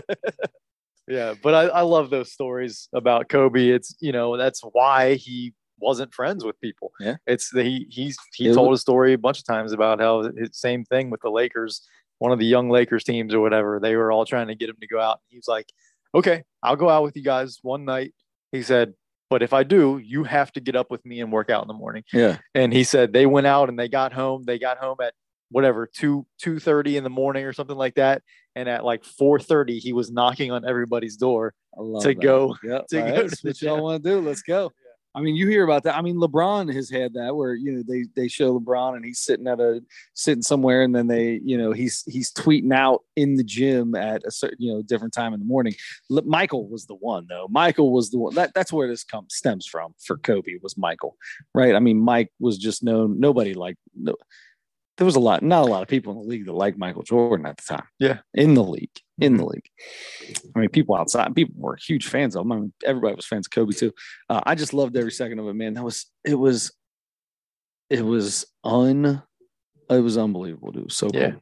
very very cool um and i th- there was one part that i just started when every when they won and all went over to doug collins Wasn't that cool? oh my god I didn't know. I never realized all that. I didn't realize Doug Collins. I didn't remember that either. I don't even remember that story. They- just randomly put three seconds on the Oh yeah, the yeah that that story from was it seventy two I think. 72, 76, something like that. Something yeah. like that, 72 yeah. would have been. That That was was- 76 because 80 would have been the next one. Yeah. the- Oh, I guess it could have been 72. That's another four years too. So yeah, it was one of those. Yeah. So yeah, that, that's a that's one of the one of those I don't know, sort of sort of famous Olympic stories, but it, it's you don't re- I I like I never heard it from I didn't even realize Doug Collins was on the team. I never heard it from Much less shot the free throw that one would have won them the game. Yeah. Yeah. Um so anyway, yeah, that that whole thing was cool. yeah, the Redeem Team uh documentary on Netflix. Check it out if you're a basketball fan.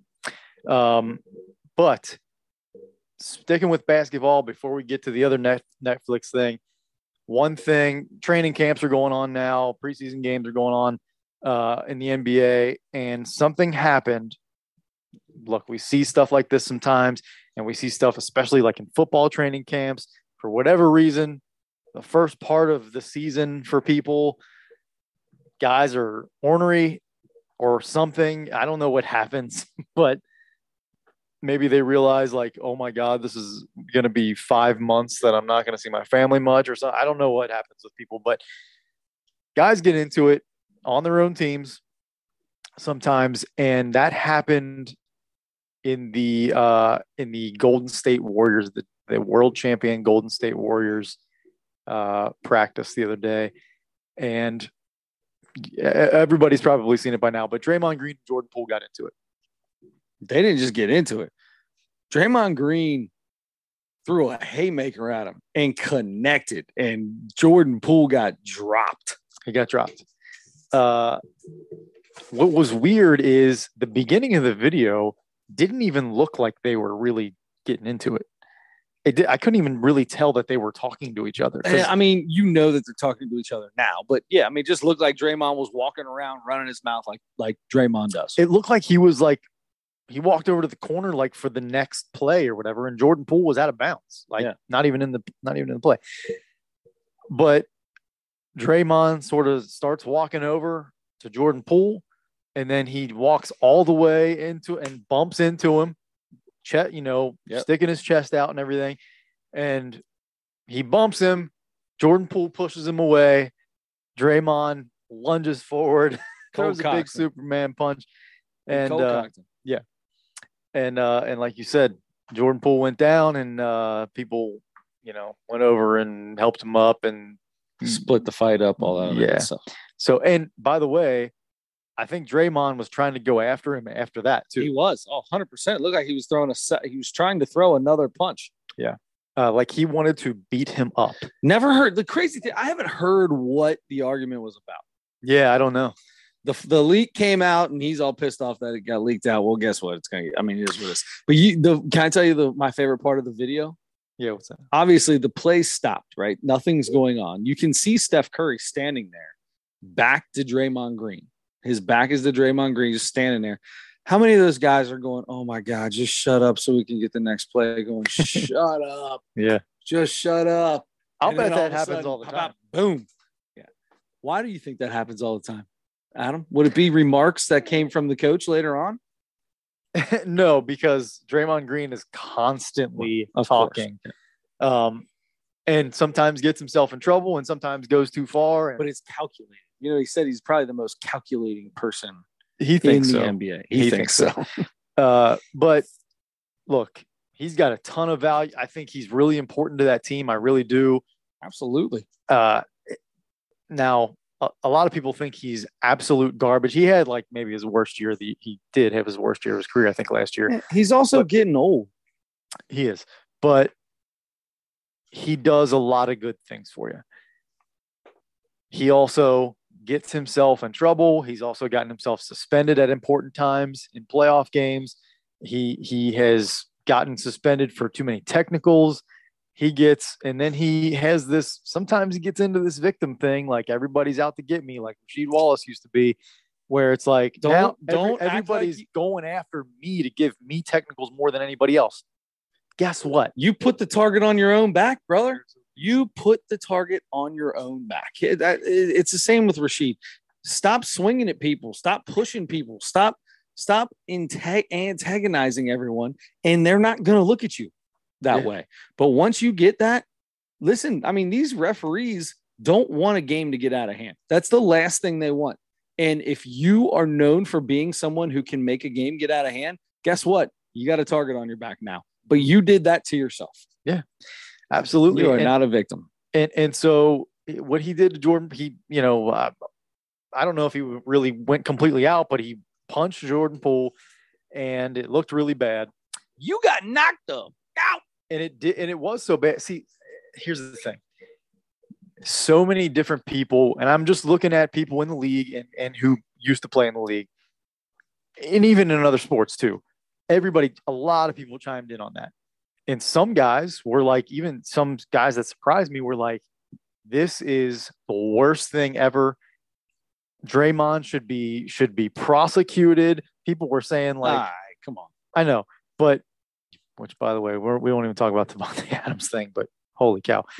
Anyway, uh, so some people were like, this is assault. This is even like athletes. Some athletes are saying this. And, uh, and then some guys are like, what are you guys talking about? This hap- stuff happens all the time. Who cares? It's nothing. Mhm. It will be gone tomorrow. It was not gone tomorrow because he had to take a leave from the team for a few days. He is coming back tomorrow, I believe I saw, but he had to be gone for most of this week. And, you know, guys have been asked, of course, Steve Kerr is going to be asked about it. Steve Kerr, probably the most notable person to ever get punched in a practice by a teammate. yeah. Were, I, I think it was a bench guy. It didn't matter, but uh, that punched him. Um, but, the, but anyway, you know, and also one of the most notable guys to support his guys. He is, he, you will never hear him talk about one of his players and say anything that wouldn't support them uh, for the most part, normally. He was, he, he will say when he's disappointed, sure, but sure. yeah. He is he is honest, yes.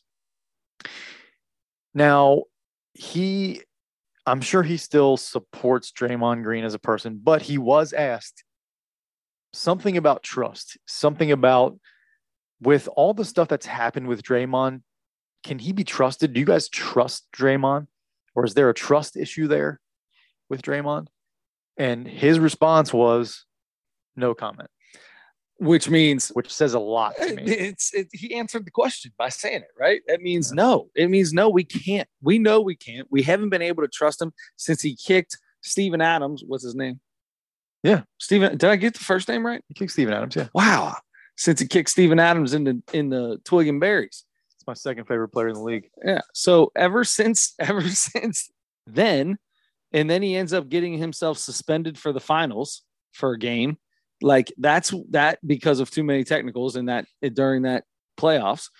That those are the things like no you can't trust him then. Like i don't feel like you've been able to trust him since then. And he's gone off many more times since. Yeah, That's right. Uh, so this is a really bad look. Now, I mean, a lot of people are talking about he's not going to, he, he will be gone before the end of the season.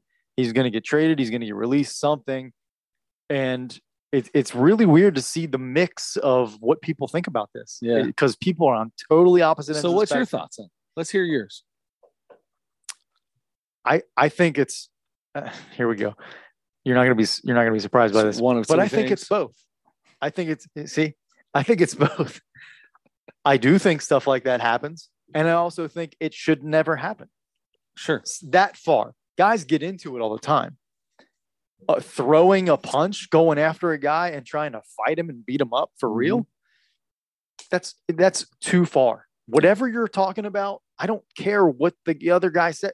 That's too far. it, i mean it had to be something about basketball you would and think, it looked like Jordan Poole wasn't even saying anything at that point in time. Poole was done with what they were obviously in an argument. Something happened in a play, right? He was done. Draymond wasn't done chirping. Draymond got in his face, and that's when Poole pushed him. And when he pushed him, that's what set him over the edge. D- come on, you antagonized every single second of that. not only did he get get in his face, he like bumped him with his chest. He Yeah. ran into him. Yeah. And then Draymond, Draymond's mom is not because a lot of people were saying, now I don't know if it qualifies as a sucker punch or not, because He's standing in front of Nah, him. I don't think that's a sucker punch. I mean, you look once you once that bump hits and you're face to face, there is no sucker punch at that point in time. If you don't see it, I feel like that's when you're that's a sucker punch. Okay, yeah.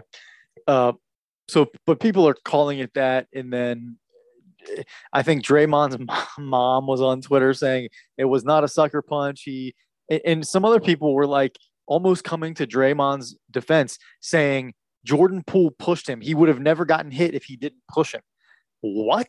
That's the stupidest thing I've ever heard. What? That's dumber than somebody saying it's a sucker punch. Yeah, you're, I agree. I, with you. could almost argue the sucker punch thing because it's in a basketball practice and nobody is expecting that to happen. Right. So, but I could argue that easier than I could argue it, that if Jordan Jor- is Jordan Poole's fault that he got punched. no, Oh, that yeah. Draymond Green, Dray, it's Draymond was being Draymond. overreacted, too emotional. Yeah. Eh, It's very it's aggravating to see and it's like I really like the Warriors. I almost and it's I love watching videos of Draymond Green just talking on defense, but I'm tired of that stuff, man. I, I love that he's a playmate. He's a he's a point. He's a power forward point, Point guard. forward. Well, Yeah, I mean, he's a he's a six foot two power forward, but He's well, yeah. I mean, so was Charles Barkley, but he- I mean, he really is. No, he's not anything like Charles Barkley. Never mind. no. But he's a d- totally different player. But because he's a much more of a facil- facilitator Yeah. than anything else, and a defender and a facilitator, Mhm. and that's great. That's a coach's dream and a teammate's dream. But man, you got to get control of your mouth. You got to get control of your emotions a little bit better than that. yeah. So Especially getting older, you got to get better at that. and you see all these things that look like Jordan Poole and Draymond Green uh, are are not not it doesn't ever it doesn't look like last year they did they hated each other right there's tons of pictures of them giving fives and smiling and and you know doing the finger tugs because that's the new handshake now you got to like play with each other's fingers have you noticed that all the new handshakes all these guys have they like do these little finger pulls like they get it, it's getting a little too frilly for me huh? let's just Yeah. get back to the old school you know what i mean let's five it out do a little kid and play kick if you want but stop like fingering each other's fingers that sounded terrible but that seems like what they're doing anyway besides the point um so it seems like there's that they're cool so this that that is what tells me this is even more of a Draymond exploding over something that he didn't need to be exploding over. I'd love to hear the dialogue. I want to. he- I want to know the. We'll never hear that full story. No, and by the way, I kind of agree. Like something needs to happen to whoever leaked that because that's a that's a video production team for that for the Warriors. I'm pretty sure. Like I, somebody gave that. It shouldn't have gotten out. I mean, you might get a story, but it shouldn't. That shouldn't have gotten out. So, and so here's my thing. Like everybody kind of talks about, like, oh man, Draymond punched. You know, the story comes out, and everybody's talking about it.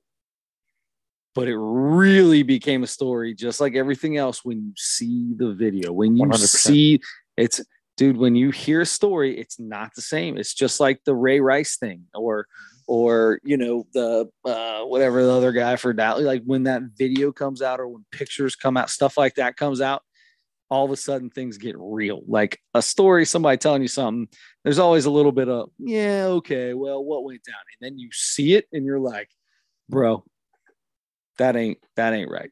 Speaking of that, I want to see the video of uh, Ben Gordon. You remember Ben Gordon, uh, UConn, and played for the Bulls and a bunch of teams in the NBA. Uh, arrested in the airport for punching his ten-year-old son, closed fist punching his ten-year-old son. What? Uh, and which apparently he already the the son had a restraining order on him to begin with, but I guess he was with him still somehow in the airport. I don't know if he was picking him up or taking him somewhere. I don't know. Little, the point guard Ben Gordon, little Ben guy. Gordon, he's a- yeah, he was a shooter. Yeah, Yeah. Mhm. Wow. Punched his 10 year old son. punched him. I got a him nine going right on ten year old son, and boy, there are times I feel like it, but I ain't never punched him. you would never do it. But uh, Ben Gordon apparently did in the airport in front of people. He don't care. I guess Hey, my dad did it to me. My mama did it to me. man. I'll tell you what. Uh, that was bad. And then Davante Adams um, stabbed a camera guy or something like that, or whatever. I'm just kidding. I mean, he pushed him over, and it was a horrible thing to do. But the guy pressed charges. Oh, I haven't heard that. Oh my god, The cameraman pressed charges pressed- on Davante Adams. charges. Yes. For what? What? You, what's the charge? Um, for uh, assault. Misdemeanor assault. Yes. Really? Um, I'm pretty sure that's what it was. He says he has uh, whiplash, a concussion, and a headache, and and he, I mean, I don't. Maybe maybe the fall was a lot worse. Maybe the camera equipment made it a lot worse, or something like that. But I mean, he got pushed down legitimately, and it was a horrible. Th- I mean, it was so stupid of Davante Adams to do that. But I mean, a guy pushes me. A guy pushes me guy- I guess if, if, I'm if really I'm hurt, if I'm a cameraman at an NFL game and team just lost by one and their star receiver got what two passes or something did like nothing in the game. he got a touchdown pass. Oh, I don't know what he did, but it, he was frustrated, right? He was frustrated. And you walk directly in front of him as he's leaving. You, you know, I mean, I'm not going to say that. I mean, it, but that's you know probably going to don't walk directly in front of him as he's walking out. Here's the thing. Davante Adams is walking out. The cameraman is also walking to something else. Yeah, he crosses paths, right? They They're cross paths. crossing paths. So, but who's to say he should be careful and not get in his way when they're both I'm- walking this I'm way? telling you, the the big bad testosterone filled guy who just lost a one point game is the one that I gotta. If I'm look, I'm not getting in. I'm Sure. letting that dude walk. you might I'm you not might stupid. be aware of that, especially you you know you're crossing the tunnel and people are coming. You he should have been more aware of of who. I'm who not was saying coming. what Davante Adams did was right. I'm, I'm just, but, but I mean, people are talking about what he, in, including Davante Adams, like he walked right in front of me, and he did. But Davante Adam Adams also walked right in front of that guy. I mean, I they feel like Davante. Adams has the right of way because they're at his job, They're at his job too. but They're his both job, working. his job is to cover his job. so they're both they're both working. As a matter of Oh, fact, that guy's still working. This guy's job is done. This guy's off the clock technically, He's and this guy's clock. still still taking pictures. the wide receiver's off the clock. That's true. I I don't know. I I Anyway, I, I only we saw a quick screenshot of it and just watched him push the guy out of the way, and I thought it was quite funny. I mean, I see camera guys get way worse than that before. So it's it's so weird though that it's he. I mean, he's he, he there's a misdemeanor assault charge. Yeah, that's gonna get dropped. That's crazy. That'll get dropped. Davante will throw him ten G's, and Guess, get but I. I mean, even then, should the guy get 10 G's for getting pushed? Yeah, you know. here's my. You know what though? Actually, you know what? The smart thing on Davante Adams' side would be is he's got the cash, bro. He just signed a big contract. My man has got some money. Well, he's gonna get fined anyway. Sure. Well, that's fine. He can get fined. What I'm saying is he's got the money to get lawyers. So if this dude wants to press charges and I'm Davante Adams, I'm not settling. I'm not settling. I'm gonna say, all right, get your lawyer now and let's go to court. Let's go to court over this. And then I'm going to have like seven or eight. I'm going to keep doing things to where, uh, what do they call those? Where they push it off, push it off, push it off Oh yeah, I, I uh, know what you mean. injunctions or something crazy. I don't know. I'm not a lawyer, but I would have my lawyers keep filing those. So he's got to keep paying a lawyer to show up there, and then pay a lawyer to show up there, and then pay a lawyer to show. Yeah, who's going to run out of money first, old man? Here's the only thing. That guy was a freelance photographer for ESPN. Okay. ESPN may have lawyers that they provide for that guy. He may not have to. You think ESPN's going to provide? He's a freelance, so he's W nine by ESPN. He's Yeah, not. He doesn't work contractor, I guess. for ESPN. ESPN is not going to give him. If this dude wants to press charges, he's doing. This is all on him. ESPN is not giving him nothing. Yeah, he doesn't maybe. work for ESPN. If it was, you know, uh, uh, Stuart time he did. Scott, it, it- no, he's working for himself. I mean, he he works for himself. He's being W nine, so they're not taking time. I mean, he they he's uh, he's he's a uh, uh, a an outside contractor for ESPN in that moment. But there's nothing. ESPN has zero liability with that dude at all. Like they're literally the only thing they're doing is paying him money. They have zero to do with him outside of that. Yeah. Yeah, they P Ford him or or X XYZ'd him. or- yeah. All right, let's get to the last thing here. Um, did we cover everything we needed to with Draymond? Sure. All right. Oh, what do you? Uh, you said, what do you think? I asked, what do you think should happen, and you said both. Okay, yeah, that's what happened. Yeah, that was it. Yeah. I, I, I mean, it sounds like they all they talk to each other, and and they're good now. I don't care, whatever. Just He's- let them play. yeah. I say let them play. But people are talking about like, you know, this is it's too many. It's too many times now. It's he's he's gonna really start. it was too many times the first time. I I know. don't know about too many times now. At some point, I've been talking about really how he is him. a cancer on that team for a long time. No matter how much everybody loves him and what he does for that team, I agree. Now, what he does is is tremendous when he's on the court. But I can't. He's a bully. He's a punk. Like there's nothing. I, there's nothing cool about Draymond Green, in my eyes. Okay. All right. Um, so you don't listen to his podcast then?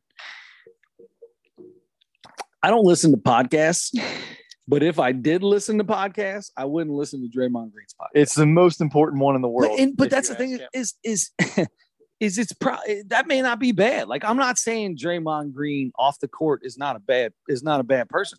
On the court, he, like we've talked about, eh, he talks about it. He lets his emotions get too much of him. It's he he he he said, I believe his in his press comments, I probably do let my emotions get to. No, there's no probably. You do, which is a good thing and a bad thing, right? Like there's good and bad to everything.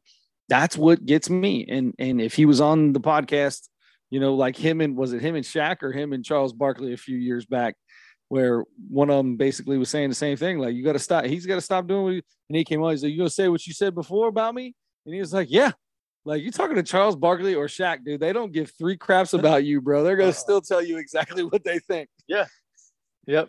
Uh, yeah, especially Chuck. I mean, And I think that's who it was. I think it was Chuck. And right. And Chuck's like, for real, like, yeah, hundred percent. You do this, and this is what's going on. You got to stop, blah blah blah. And he's going because that was when uh, his mom was tweeting at Chuck, saying Oh, all yeah, kinds of stuff at Chuck too. And then eventually, now Draymond goes on there all the time. Now they been- work together. Yeah, Yeah. that's six or seven years ago when that, or maybe maybe even longer, when all that went down. But yeah, and it- they get along, right? You, you end up talking to somebody, you, you know, you figure each other out. I'm sure Draymond is a very passionate human being, which can make you relatable to a lot of people because people appreciate the, uh, you know, wearing your heart on your sleeve, you know, not hiding things, being being that kind of person. There are a lot of people that probably appreciate that. But when you're when you're getting to the point where you're hitting your teammates, or you're getting to the point where you're arguing with every single call with a referee way more than other people do and way more like almost physically with them and getting technicals for stuff like that's it's just stupid Yeah, I agree. I agree. All right. Last thing for tonight. Nick Kroll, new comedy special on Netflix called Little Big Boy. Uh what did you think? uh i it's better than all the other stuff i've seen him do like i, I liked it i i i didn't think it was bad it,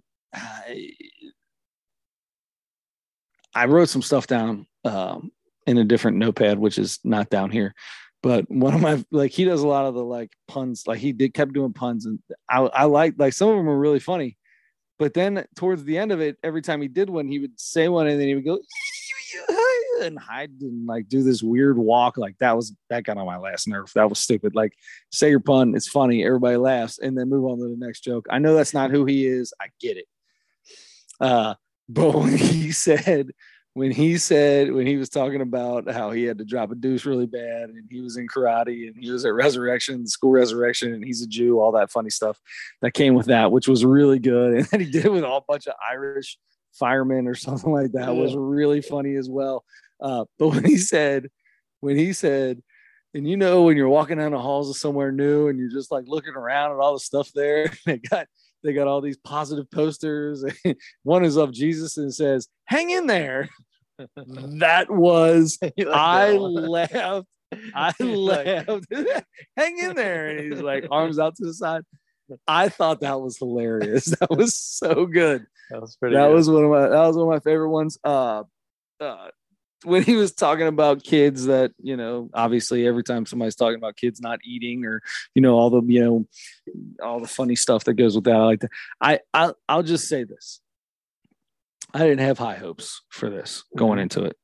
Um, I wrote down score here, and I'm gonna keep it as is. It's probably way lower than what you have because I'm sure the way you have this love affair with him, you probably got a, like a four five or four six. Uh, but I did think it was good, and I did laugh. And I gotta say, at the very end, when he was talking about when he was talking about watching his wife have a kid, Uh-huh. I really, really, really was expecting him to say, and then she pooped because when when women have babies, they always they always crap themselves. Just is what it is. Mhm. And a lot of the stories were about bubble guts, which I love bubble gut pooping in your pants stories. I think those are hilarious. I love anything that has to do with pooping or farting. You know me. I love that stuff. I've crapped my own pants driving down the road, just like Mr. Kroll's done a couple times.